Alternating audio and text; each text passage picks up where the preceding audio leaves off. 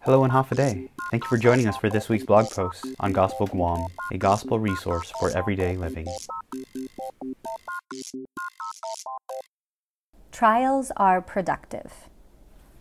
We live in a culture that values efficiency. Does this product work?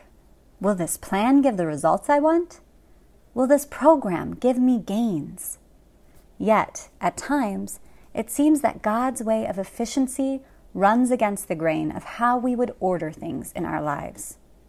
No one in their right mind would ever wish trials and suffering on themselves. But in God's sovereign design, He uses all things. He absolutely uses all things, both the good and the bad, in our lives for our good and His glory. Here's what God says about trials being productive James 1 2 through 4. Consider it a great joy, my brothers and sisters, whenever you experience various trials, because you know that the testing of your faith produces endurance. And let endurance have its full effect, so that you may be mature and complete, lacking nothing. Romans 5 3 through 5.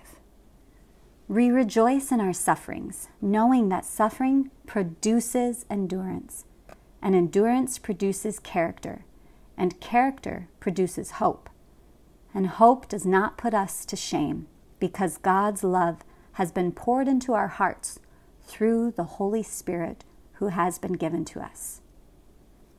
As of April 2020, many countries experience national quarantine and lockdown. This is tragic for many families and businesses. Lives have been taken, jobs have been lost, families and friends have been separated. As believers, we must view these things through a natural and spiritual lens. Naturally, to see and reach the needs of others, and spiritually to see the hope in the midst of hopelessness. God is productive. He is producing in us a peculiar crown of glory because of this trial, and any for that matter. We can trust Him. He is sovereignly and lovingly productive, even though it may seem at times like we are not.